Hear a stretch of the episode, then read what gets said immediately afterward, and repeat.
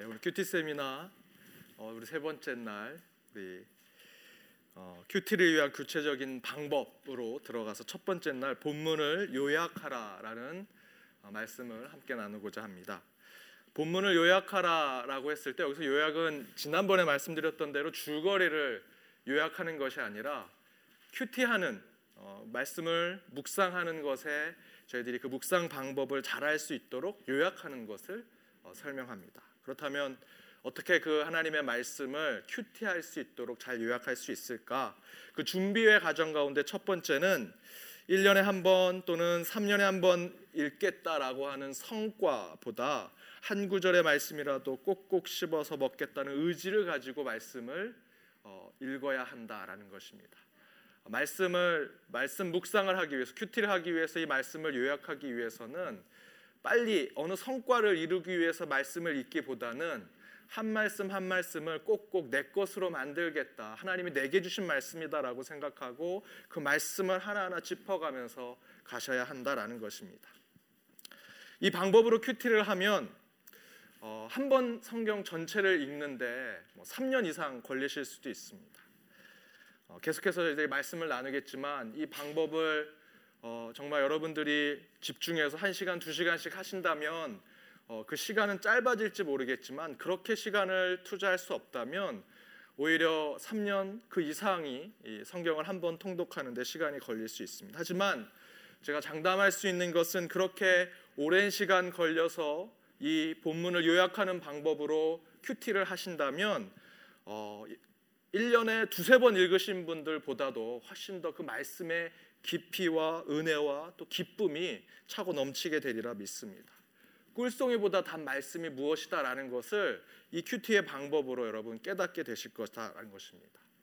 제가 예전에 토마토를 먹을 때는 그냥 그냥 먹었습니다. 먹고 맛있으면 빨리 생기고 어, 좀 맛이 없으면 설탕에 찍어 먹고 그 맛을 음미하지 못했습니다. 그런데 미국에 와서 이제 가든을 하면서 가드닝에서 이제 처음으로 토마토를 심고 처음으로 난 그 토마토 열매, 그 빨갛게 익은 열매를 어, 제가 혼자 아침에 일어나서 가족도 다 자고 있을 때 제가 딱 따서 제가 먹었습니다.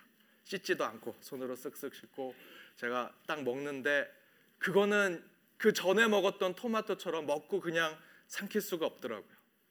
하나하나 그 알갱이 알갱이를 다 씹어 먹고 그 껍질까지도 꼭꼭꼭 씹으면서 그 껍질의 맛까지 다 느끼고 요만한 요 손가락만한 그 방울토마토였는데 그거 하나 먹는데 몇 분이 걸렸는지 모릅니다. 저희들이 그렇게 말씀을 읽어야 한다는 거죠. 많이 먹을 수 있습니다. 하지만 하나의 그 알맹이라도 꼭꼭 씹어서 먹을 때 그것을 음미할 수 있다. 맛을 감상할 수 있는 것처럼 말씀도 그렇게 먹는다면 저희들이 말씀을 음미할 수 있게 될 것이다 생각이 듭니다. 두 번째 어, 본문 요약을 위한 준비는 말씀을 세세히 보는 눈을 어, 가지게 된다. 그러니까 세세히 보는 눈을 키워야 한다라는 것입니다. 자세히 봐야 하고 세밀히 봐야 한다라는 것이죠.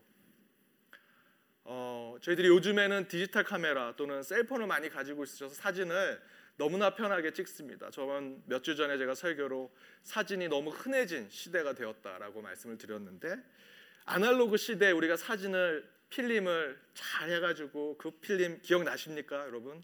암실에 들어가가지고 몰래 그 뚜껑을 열어서 그 필름을 다시 묶어서 다시 그 사진관에 가져가서 며칠 후에 오십시오 하면 기다리는 거 사진이 잘 나올까 어떻게 나올까 그러면 그때 가서 사진 보면 한 장 한 장 보면서 야 이때 이랬지 라고 얘기하면서 옛날 사진 한 장 한 장 나왔을 때 그 사진을 보면서 우리가 느낀 것은 시 공간각을 다 느꼈습니다 그때 냄새 이때 생각나. 이때 무슨 냄새가 났었는데, 이때 바람이 불었는데, 사진 한 장을 보면서도 많은 것들을 다 그곳에 생각을 하게 되죠.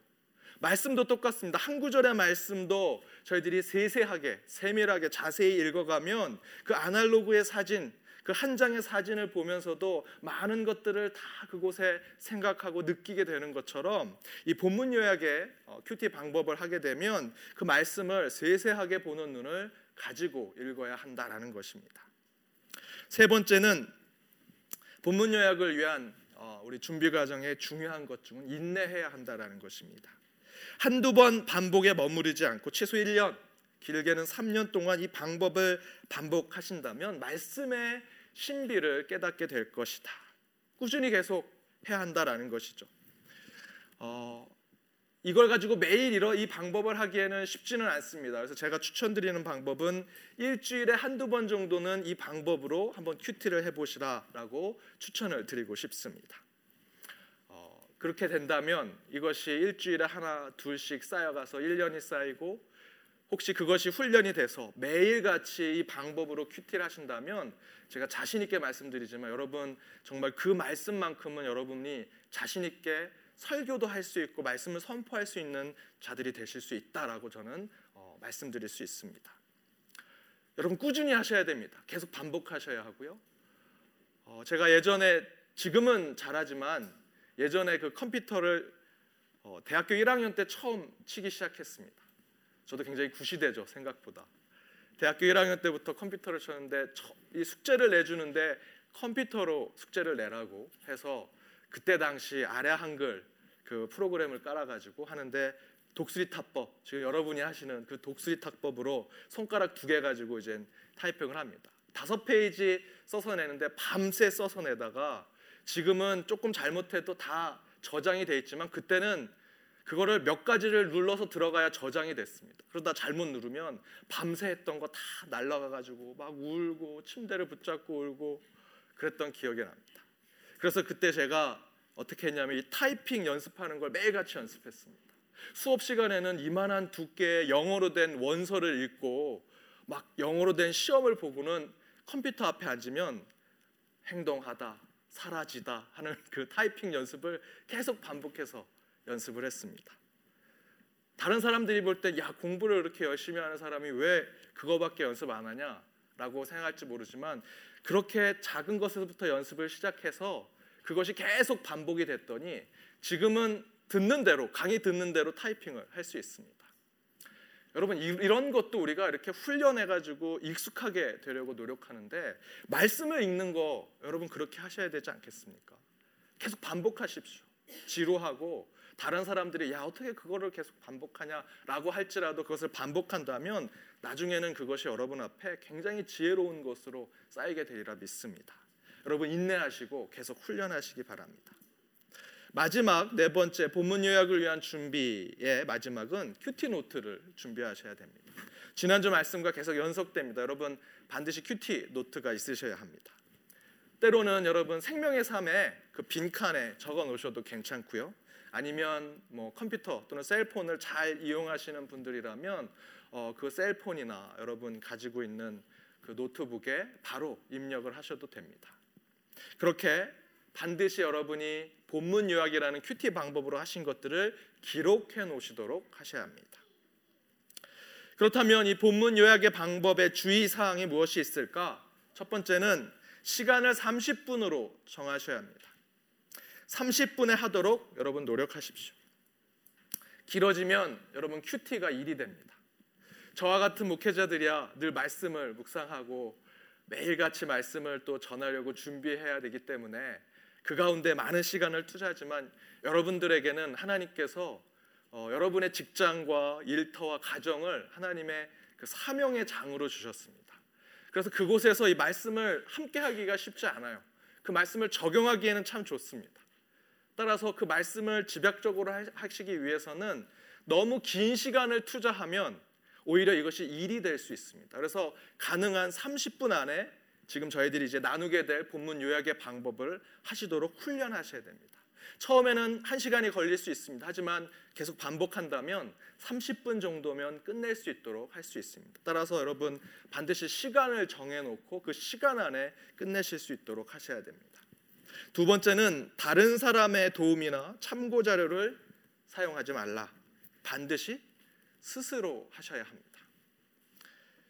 예전에 여러분 학교 다니실 때 정과라는 게 있었습니다. 그 정과를 보면 모든 내용들이 다 나와요. 선생님이 가르쳐 주는 것까지 거기에 다 나와 있습니다. 정과를 보면 모든 숙제를 잘 할 수 있었습니다. 그래서 그 정과를 갖고 싶어 했던 어린 시절이 있었는데 성경을 읽으면서 너무 어려우니까 저희들이 다른 것들을 참고하려고 합니다. 주석을 보기도 하고 강의 집을 보기도 하고 뭐 여러 가지 설교를 듣기도 하고 요즘에 인터넷만 찾아도 너무나 설명이 잘 나와 있습니다. 근데 여러분 그것으로 하기보다는 하나님이 여러분에게 직접 말씀을 주기를 원하십니다. 따라서 여러분이 말씀을 읽고 그 말씀 가운데 하나님께서 여러분에게 주셨던 음성을 적어내는 것 그것이 오늘 본문 요약의 큐티 방법입니다. 반드시 지금 그 말씀을 읽는 여러분에게 하나님이 준 음성을 듣고 그 음성을 적는 훈련을 하셔야 합니다. 다른 것에 도움을 받지 마십시오. 다른 곳에 어, 의지하지 마시고 여러분이 그 말씀 가운데 하나님의 음성을 듣도록 노력하셔야 합니다. 아인슈타인 어, 정말 세기에 나올 수 없는 천자와 같은 그 아인슈타인이 이 교회와 그리스도인을 유일하게 칭찬했던 때가 있었습니다.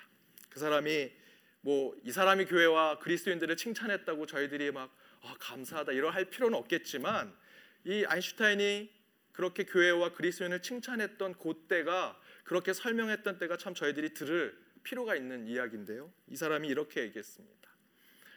독일이 나치와 히틀러에게 완전히 어, 점령을 당해서 자유도 다 뺏기고 독재 정권 아래 이 유럽 전체를 천국으로 만든다는 이유로 다 폐허를 시켰습니다. 전쟁을 일으키고 수많은 사륙을 벌였습니다. 그 모습을 보면서 아인슈타인이 이 독일이 어떻게 이렇게 되었는가?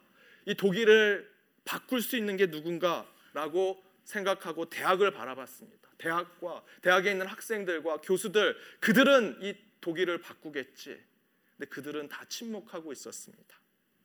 신문과 언론을 바라봤습니다. 적어도 신문과 방송과 언론만큼은 진실을 이야기하겠지라고 바라봤더니 그들도 침묵하던지 오히려 그 히틀러와 나치를 동조하고 있었습니다. 그럼 독일의 지성인들은 다르겠지. 철학과 사상을 지켜냈던 이 독일의 지성인들은 다른 소리를 내겠지, 진리를 이야기하겠지, 자유를 선언하겠지라고 생각했는데 그들도 똑같이 어, 그 나치와 히틀러를 방조하고 지지하고 또 침묵했습니다.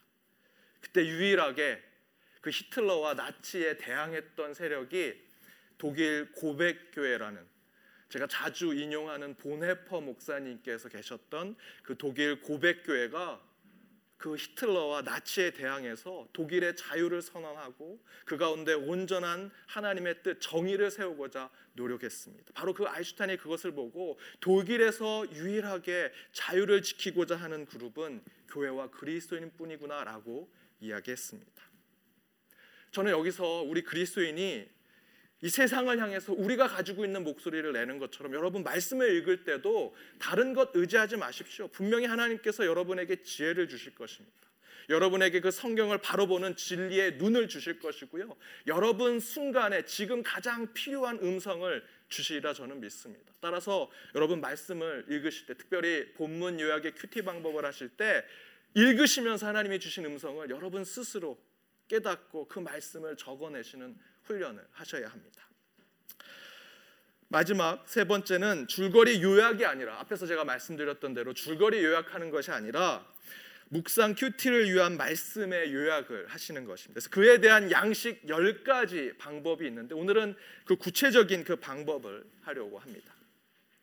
본문 요약의 그 10가지 단계 어, 저희들 함께 어, 스크린에 있는데 함께 읽어보도록 하겠습니다. 함께 읽어보겠습니다. 첫 번째 제목, 내용 파악, 중요 인물, 구절 선택, 중요 단어, 도전, 말씀의 연결, 예수 그리스도 중심 교훈, 삶의 적용 예, 이렇게 쓰여져 있죠. 나눠드린 프린트 뒷장에 보시면 제가 예시로 누가복음 15장을 어, 본문으로 잡은 예시문을 알려드리고 있습니다. 누가복음 15장을 혹시 여러분 기억하시고 그 15장을 한번 기억하셔서 이 제가 예시로 해놨지만 다음에 가셔서 한번 보시고요. 미, 리 제가 한번 읽어드리면서 간단히 설명을 드리도록 하겠습니다. 저희가 그 영성기도 훈련할 때 누가복음 15장 우리 하순영 장로님께서 제가 알기로 한 3, 4개월 매일 한 두세 번 이상씩 아마 제 생각엔 몇백 번을 읽으셨을 텐데 우리 하장로님과 한번 이 말씀을 나누시면 더 깊이 나누실 수 있을 겁니다. 일단 제가 준비한 예시문을 함께 보도록 하겠습니다. 누가복음 15장은 제목을 잃어버림과 찾음이라고 붙였습니다. 제목만 보고도 그 말씀의 내용이 무엇인지를 알 수 있도록 제목을 붙이셨는데 제목은 길면 안 됩니다. 단어나 또는 간단한 설명으로 적어내도록 하셔야 됩니다. 두 번째 내용 파악은 각 단락별로 소제목을 적는 것입니다. 그러니까 제목은 전체 제목이고요. 내용 파악은 그 전체 내용을 세세로 구분해서 그 가운데 그 각각의 소제목을 쓰는 것입니다. 우리 죄송한데 우리 반 목사님 그 프린트 하나만 드리죠. 그래서 3절에서 7절은 잃어버린 양, 그리고 8절에서 10절은 잃어버린 동전 이야기, 11절에서 32절은 잃어버린 아들 탕자 이야기. 그러니까 이렇게 제목을 붙일 수 있습니다. 중요 인물은 말씀을 이끌어가는 인물이 누구인가 생각하시고 그것을 간단히 적어 보시는데 양을 잃은 목자, 그리고 동전을 잃어버린 여인, 아들을 잃어버린 아버지라고 기록할 수 있고요. 정답이 있는 것이 아닙니다. 제가 쓴 게 정답이 아닙니다. 제가 읽고 이거는 어느 책에 나와 있는 걸 제가 그대로 적어 놓은 겁니다. 그래서 사실은 제가 갖고 있는 묵상 노트는 아닙니다. 저는 다르게 접근할 수 있습니다. 양을 잃어버린 목자 대신에 잃어버린 양이 중심 인물이 될 수 있고요. 동전을 잃어버린 여인 대신에 잃어버린 동전이 중심이 될 수 있습니다.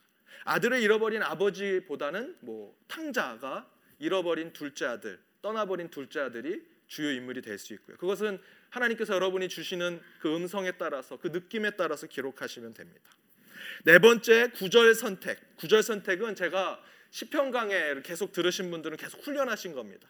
읽고 그 가운데 계속해서 하나님께서 눈을 가게 하는 구절이 있어요. 계속해서 그 말씀이 마음을 치는 말씀이 있습니다. 그 말씀을 적으시면 됩니다. 오늘 제가 예시로 적어드린 건 누가복음 15장 7절. 내가 너희에게 이르노니 이와 같이 죄인 하나가 회개하면 하늘에서는 회개할 것이 없는 의인 아흔아홉을 인하여 기뻐하는 것보다 더하리라. 그거 외에 하나님께서 여러분에게 주신 한 구절의 말씀을 적으시면 됩니다. 중요 단어, 중요 단어는 자주 반복되며 전체 본문 내용을 내용을 파악하게 하는 단어. 제일 중요한 것은 자주 반복되는 것을 확인하시면 됩니다. 성경을 읽으실 때 그냥 읽으시지 마시고 자주 반복되는 단어가 있으면 그 단락에 그 단어는 분명히 하나님께서 뭔가 메시지를 주시려고 하는 겁니다. 반복되는 단어를 찾으셔야 됩니다.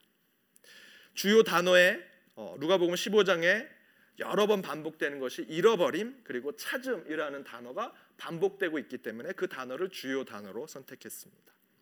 여섯 번째 도전은 묵상하는 말씀 가운데 계속 질문을 만드는 구절이나 그 질문의 내용을 기록, 하는 것입니다. 이것은 제가 첫 시간에 말씀드렸던 대로 왜 하나님이 이렇게 하셨을까? 왜 이 구절을 쓰게 하셨을까?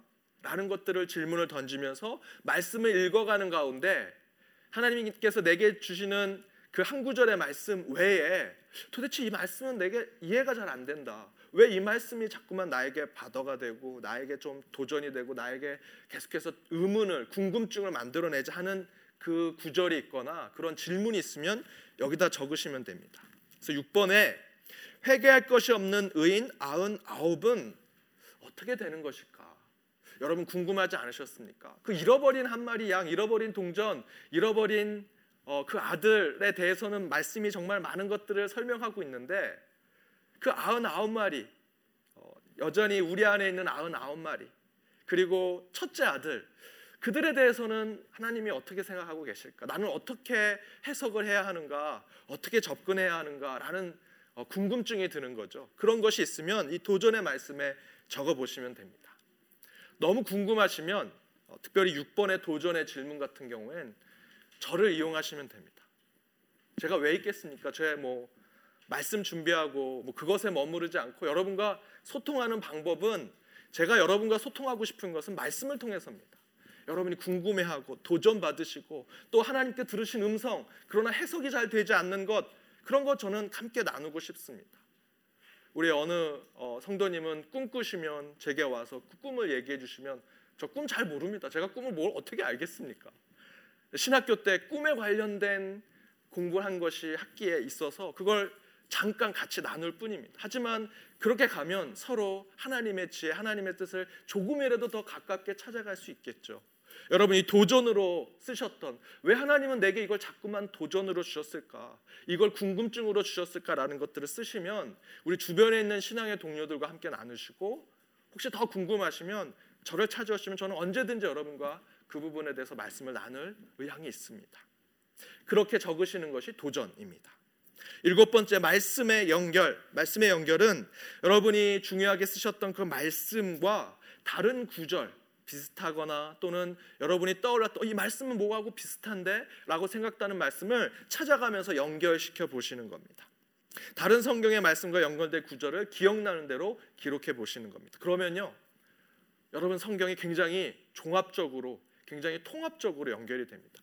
한 구절 말씀 읽고 묵상해서 끝나는 것이 아니라 이 말씀이 신약 어디에도 있었던 것 같은데 바울도 이야기했던 것 같은데 그럼 서로 통하게 되고 연결되게 되고 성경이 단순히 한 장에서 한 책에서 끝나는 것이 아니라 전체적인 그림으로 보여지게 될 것입니다. 여덟 번째 굉장히 중요한 건데 반드시 예수 그리스도의 눈으로 또는 예수 그리스도가 조명된 말씀으로 보셔야 합니다. 첫째 비유에 예수는 잃어버린 양을 찾는 목자로 연결할 수 있습니다. 둘째 비유에선 성령께서 우리를 찾으시고 회복시키시는 합법적인 주인이신 모습으로 예수님을 비유할 수 있고 세 번째 비유에서는 우리가 집에 나간 탕자를 기다리시는 아버지로 예수님을 볼 수 있다. 어떤 말씀이든지 이 말씀이 구약과 신약으로 받아들이는 개신교의 신자라면 우리가 예수 그리스도를 믿는 그리스도인이라 부름을 받은 자들이라면 이 말씀 신구약 전체를 통해서 반드시 예수 그리스도를 보시도록 노력하셔야 합니다.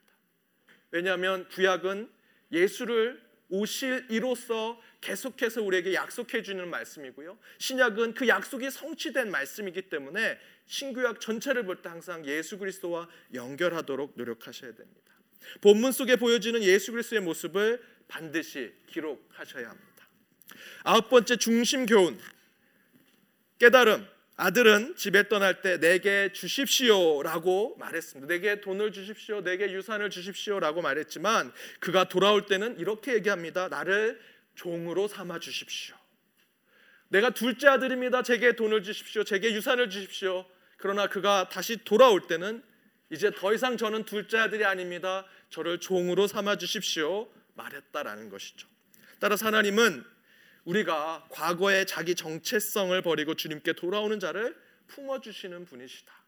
회개하고 회심하고 내가 교만의 자리에 있었을 때 내려, 내려오고 가장 낮은 자리로 내려왔을 때 하나님께서 나를 품어 안아 주신다라는 것입니다. 가장 중요한 부분 하나 반드시 큐티한 본문에서 하나님이 내게 주신 말씀을 정리하셔야 됩니다. 도대체 이 본문을 통해서 하나님께서 내게 주시려고 하는 메시지가 무엇인지를 기록하시는데 그것이 기록하는 것을 바로 중심 교훈에 기록하시면 됩니다. 열 번째 그것을 이제 여러분 삶에 적용하셔야 됩니다. 가장 중요한 부분 두 번째인데요. 중심 교훈과 더불어 앞의 내용을 토대로 내 삶의 적용점을 찾으시는 겁니다. 세 개의 비유는 잃어버린 것을 찾으려는 노력과 관련이 있습니다. 나는 지금 하나님 앞에 바른 지위와 자리를 회복할 필요가 있습니다. 따라서 주님은 그런 우리를 기다리고 찾으러 오신다라는 것을 깨닫고 그러한 삶을 살도록. 혹시 내가 너무나 교만한 자리에 있지 않은가? 둘째 아들과 같이 그런 자리에 있지 않은가? 내가 혹시 멀리 떠나 있지 않은가라는 것들을 생각해 보면서 다시 회복되고 돌아오고 다시 제자리로 찾아가는 그런 신앙의 모습을 어, 내삶 가운데 계속 적용하셔야 한다라는 것이죠.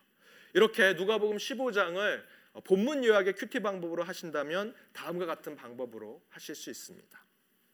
그러면 이 방법을 어, 저희들은 지금 함께 나누고 있는 어, 느헤미야 생명의 삶 말씀인 느헤미야에 한번 적용해 보도록 하겠습니다. 느헤미야 8장 1절에서 18절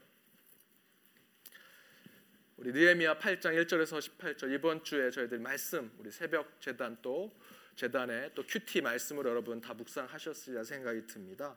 우리 이 말씀을 가지고 한번 이 지금 QT 어, 본문 요약 방법을 적용해 보도록 하겠습니다. 우리 본문을 우리 한 목소리로 읽도록 하겠습니다. 읽는 것에 집중하지 마시고 그 말씀을 이해하시면서 읽어 가시기 바랍니다. 우리 한 목소리로 스크린을 보시고 함께 읽도록 하겠습니다. 함께 읽겠습니다.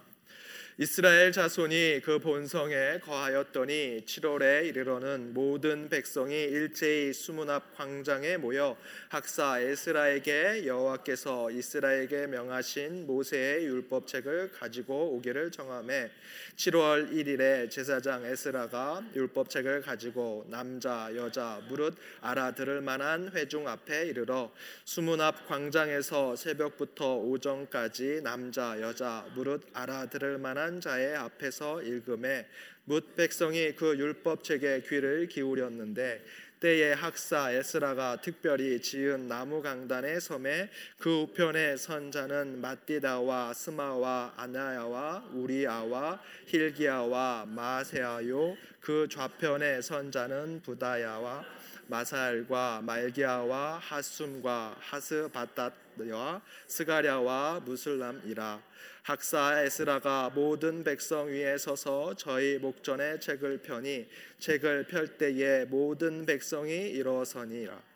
에스라가 광대하신 하나님 여호와를 송축함에 모든 백성이 손을 들고 아멘 아멘 응답하고 몸을 굽혀 얼굴을 땅에 대고 여호와께 경배하였느니라 예수아와 바니와 세레바와 야민과 야굽과 사부대와 호디아와 마아세아와 그리다와 아사라와 요사밭과 하난과 블라야와 레위 사람들이 다 그 처소에 섰는 백성에게 율법을 깨닫게 하는데 하나님의 율법책을 낭독하고 그 뜻을 해석하여 백성으로 그 낭독하는 것을 다 깨닫게 하매 백성이 율법의 말씀을 듣고 다 우는지라.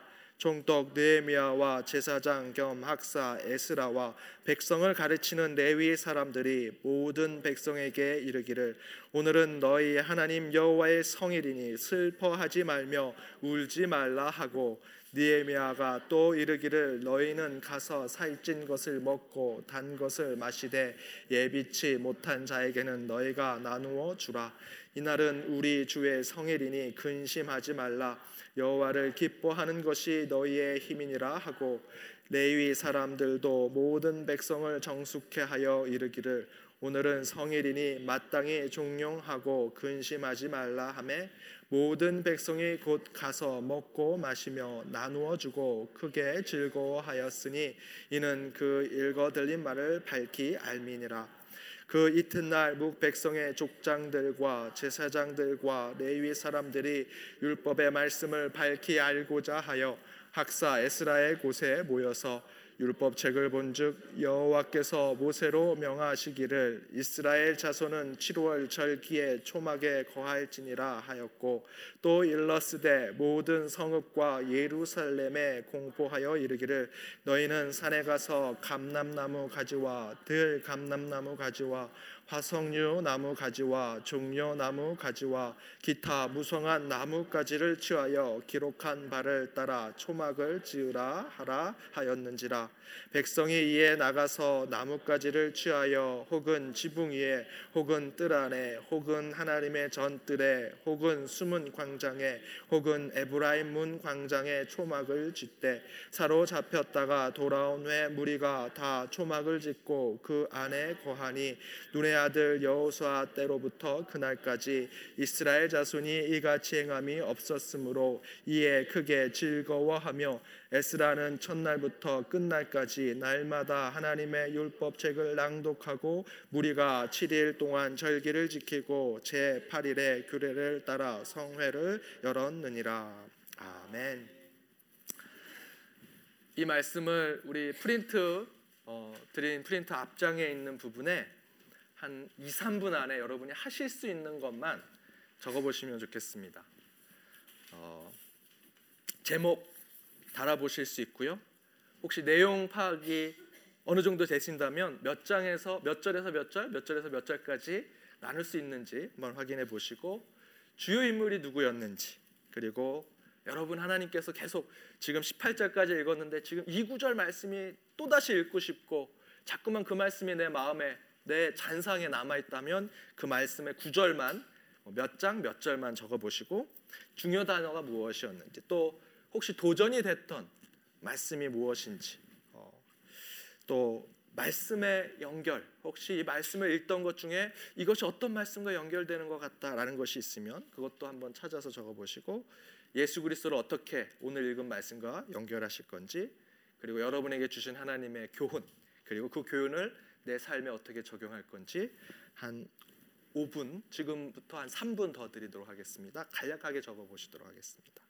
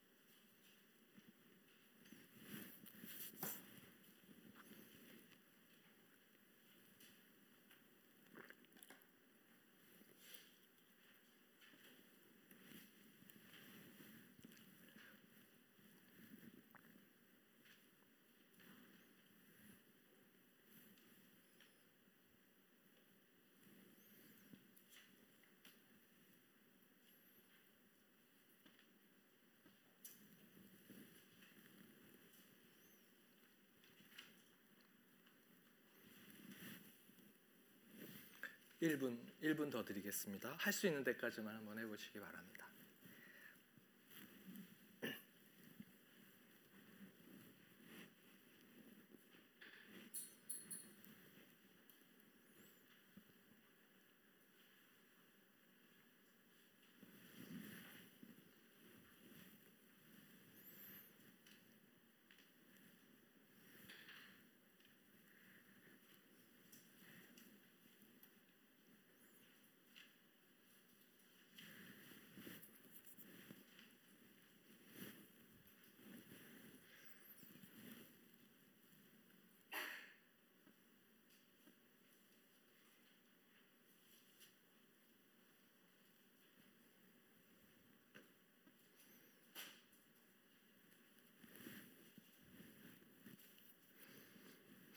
네, 이제 정리해 주시고요. 음, 제가 어, 이 말씀을 가지고 새벽 재단을 준비하면서 어, 묵상했던 방법들을 또 이렇게 한번 여러분과 비교하도록 하겠습니다. 제가 지금 보여드린 건 정답이 아닙니다. 네, 정답이 아니고요. 제가 한 거기 때문에 여러분이 하신 거랑 비교하시면 됩니다. 첫 번째 제목 여러분 어떻게 잡으셨습니까? 저는 이렇게 잡았습니다. 율법 책의 낭독과 초막절의 회복 어, 이렇게 잡았습니다. 율법 책을 낭독하는 이야기들이 쭉 나오고요. 그리고 뒷부분에 보니까 초막절을 회복하는 이야기가 나옵니다. 내용 파악은 어떻게 하셨습니까? 1절에서 12절, 13절에서 18절 이렇게 두 개로 나눌 수 있습니다. 특별히 한 장을 구분할 때 이렇게 보시면 날이 변하는 것들을 기록합니다. 이튿날, 그 다음 날, 뭐 이런 표현이 나오고요. 특별히 요한복음을 보시면 항상 이튿날입니다. 늘 이렇게 단락이 바뀔 때. 그러니까 그것은 진짜 이튿날이 아니라 그 단락을 변경하는 것을 요한복음 기자가 그렇게 어, 표현을 하는 것이죠. 오늘도 참 우리에게 친절하게 13절에 보니까 그 이튿날이라고 표현을 해놨습니다.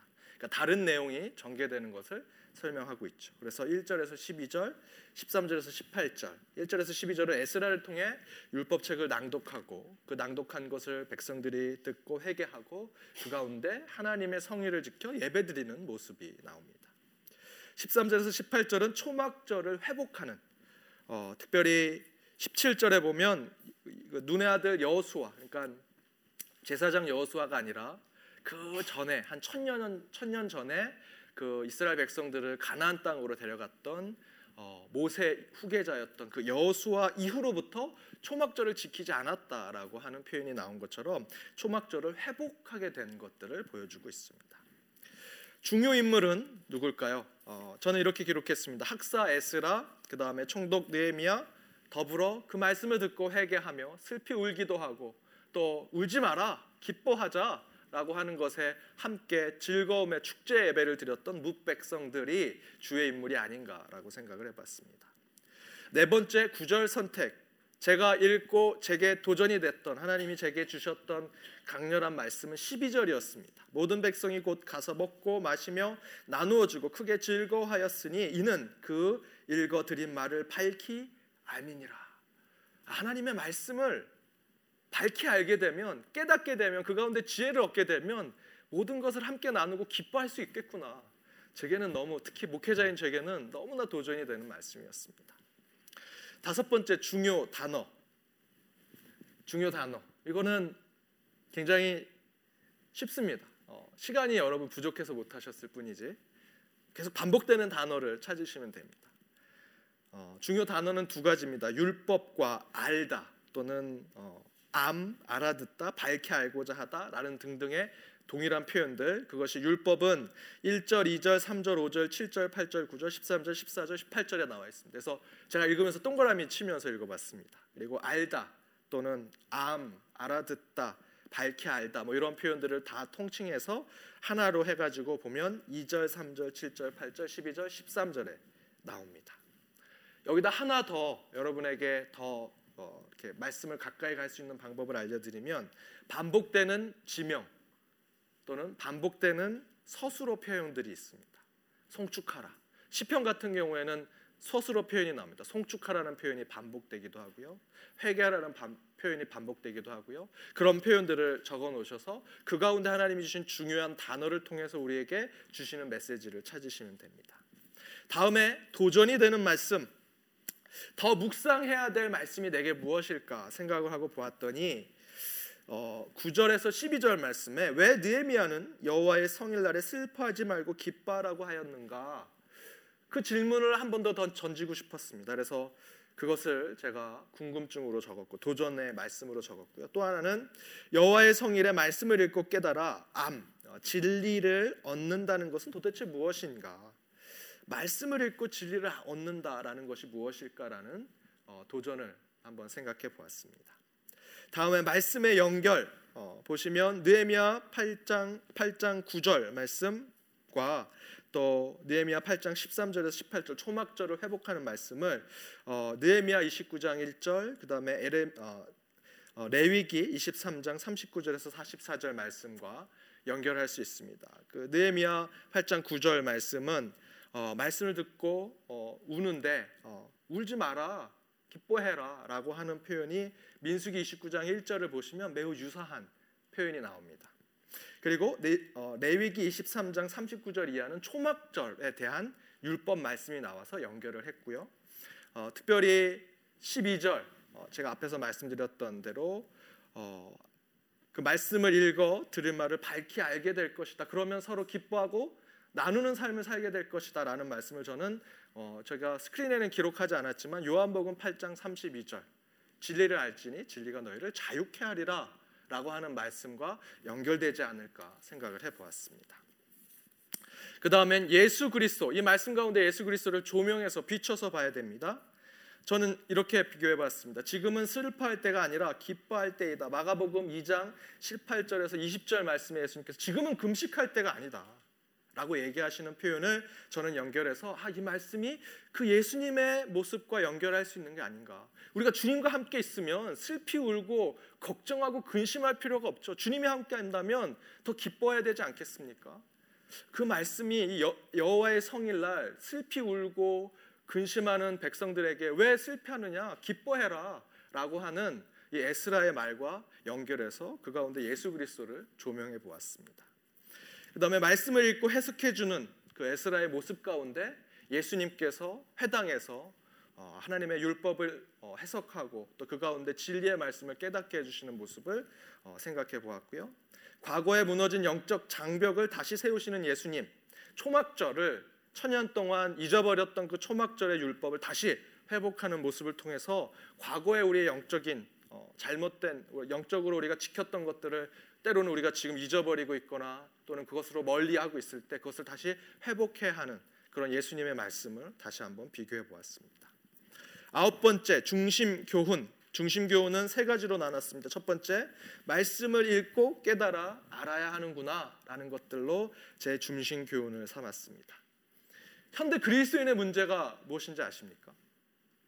어느 그 미국 기독교 잡지에 보니까 어, 성도들 현대 그리스도인의 문제 중에 하나는 말씀을 많이 얘기하지만 정작 말씀을 모른다라는 거죠.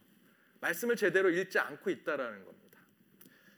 따라서 이 오늘 느헤미야 8장 말씀 우리에게 굉장히 중요한 교훈을 줍니다. 말씀을 읽고 깨달아야만 그 가운데 우리가 알을 얻을 수 있고 진리를 얻을 수 있고 참된 그리스도의 삶을 살아갈 수 있다라는 것입니다. 그런 취지에서 여러분 큐티 쌤이나 특별히 여러분 큐티를 하시겠다라는 그 마음은 너무나 중요합니다. 여러분 말씀을 꼭 읽으셔야 됩니다. 그냥 읽으면 읽기 힘들고 어려우시다면 여러분이 가지고 있는 삶의 취미와 습관들과 또는 여러분의 관심을 연결해서 읽으신다면 굉장히 좋으시리라 생각이 듭니다. 제가 오늘 두 권의 책을 추천해 드리고 싶은데요. 저도 읽지는 않았고요. 이 책이 오기를 굉장히 소망했는데 지난주에 와서 이제 곧 읽기를 지금 기다리고 있는데 한 책은 기도와 여덟 가지 색다른 만남. 그래서 성경, 사회, 심리학, 시, 음악, 성, 과학, 몸의 각각의 전문가들 가운데 기독교인들이 자기가 갖고 있는 심리학 전공으로 자기가 갖고 있는 시인의 마음으로 또 과학과 또 몸을 전공하는 사람들이 어떻게 기도하는지에 대해서 여기 짧게 에세이처럼 쓴 책입니다. 그래서 제가 이 책을 서치하고 바로 주문을 했습니다. 이젠 읽고 언젠가 제가 설교 때 꼭 인용을 하게 될 겁니다. 그 다음에 이어령 선생님 잘 아시는 여러분 소설로 떠나는 영성 순례. 이분은 문학가기 때문에 많은 소설들을 어, 이 성경과 또는 영성과 신앙에 연결합니다. 이분이 읽었던 또는 우리가 잘 알고 있던 고전의 소설들, 어, 카라마초프의 형제들 또는 레미제라블 이란 같은 소설을 이 영성과 또 성경에 연결해서 신앙적으로 풀어낸 책입니다. 여러분 이런 책들 읽으시면서 말씀을 그냥 말씀만 문자적으로 읽지 마시고 다양한 주변에 있는 것들로 해석하고 적용해보고 그 가운데 말씀의 정수를 뽑아내려고 노력하십시오. 그러면 그 말씀이 달지 않을 수가 없습니다. 두 번째는 하나님의 날은 슬픔과 근심과 걱정의 날이 아니라 기쁨과 축제의 날이다. 여러분 우리는 주의를 지킵니다. 유대인들이 지키는 안식일이 아닙니다. 주의를 지킵니다. 유대인들은 그 안식일을 어떻게 만들었냐면 양을 잡아서 피를 붙이고 그 가운데 쓴, 쓴 나무를 먹고 어, 누룩 없는 빵을 먹으면서 힘들게 그날을 지킵니다. 6월절이 안식일과 겹쳐져 있어요. 그런데 예수님께서 그날 땅 속에 계셨고요.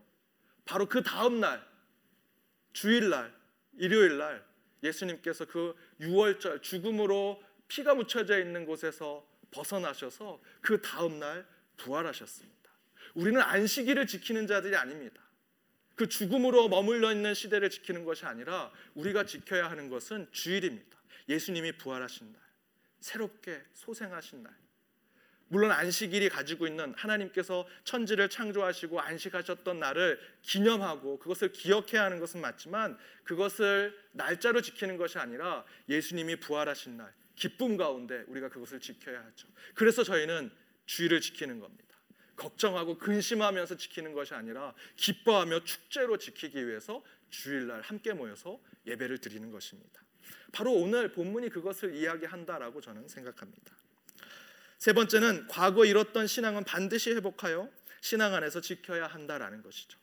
여러분 주님을 처음 만났던 첫사랑 때에 또 신앙의 전성기 내가 왕년 청년에는 내가 이랬다. 1년에 어, 성교 두 번 다녀왔다. 1년에 10명씩 20명씩 전도했다. 여러분 우리 시카 기쁨의 교회에서 여러분 신앙의 전성기가 되십시오. 그래서 많이 더 전도하시고 더 열심과 또 영적 에너지를 보여주셔야 되지 않겠습니까? 세 번째, 과거에 잃었던 신앙을 반드시 회복해서 초막절을 다시 지키게 됐던 것처럼 여러분의 첫사랑, 여러분의 신앙의 전성기를 이제 회복해야 되지 않을까? 제 자신에게 적용을 해봅니다. 그래서 그 삶을 제가 적용합니다. 첫 번째 말씀을 더욱더 읽도록 노력해야겠다. 다른 건 없습니다. 말씀을 읽는 거죠. 두 번째는 주일에 주일이 제일 피곤하고 기도만 하면 걱정과 근심이 쌓입니다. 그러나 신앙의 패턴을 이제 바꿔야겠습니다. 여기서 신앙의 패턴이라는 걸 앞에서 말씀드렸던 겁니다. 아, 주일날 가면 걱정이야. 주일 나가면 누구 또 보게 되겠지. 아, 일이 너무 많어 라고 생각하는 것이 아니라 내가 이제 그 일을 통해서 더욱더 힘을 내고 그것을 통해서 다시 신앙의 전성기로 가야겠다라는 마음을 결단하는 그래서 신앙의 패턴, 신앙의 리듬을 바꿔야 되지 않을까 생각을 합니다. 세 번째, 혹시 내 안에 좋았던 신앙의 습관과 태도가 있었으면 다시 기억하며 회복하도록 노력해야겠다라는 것들을 생각해 보았습니다. 여러분 어떠셨습니까? 여러분도 비슷하게 적용이 되십니까? 다시 한번 여러분 되게 돌아가셔서 누가복음 15장 그 다음에 느헤미야 8장 그리고 이후에 여러분 지금 생명의 삶으로 큐티하는 것을 이 본문 요약의 큐티 방법으로 적용해 보십시오. 그러면 앞에서 제가 말씀드렸던 대로 방금 익은 토마토와 같은 그 토마토의 맛을 음미하게 되시라 믿습니다. 그러한 말씀의 묵상으로 늘 하나님께 가까이 가시는 저와 여러분이 되기를 주님의 이름으로 축원드립니다. 제가 기도하겠습니다. 하나님 감사합니다. 주님께서 허락하신 큐티 세미나 저희들 함께 모여서 본문 요약을 통한 큐티 방법을 함께 나눴습니다. 많이 부족하기에 여전히 말씀에 가까이 가지 못합니다. 너무나 많은 변명들이 있습니다. 바쁘다고 세상 일로 가족 일로 또 몸이 연약하다고 말씀을 잊지 못한다 병명했던 저희들의 모습을 돌아보며 다시 한번 저희들이 어디로 돌아가야 하는지 어느 자리로 가야 하는지를 깨닫습니다. 다시 말씀의 자리로 오게 하여 주옵소서.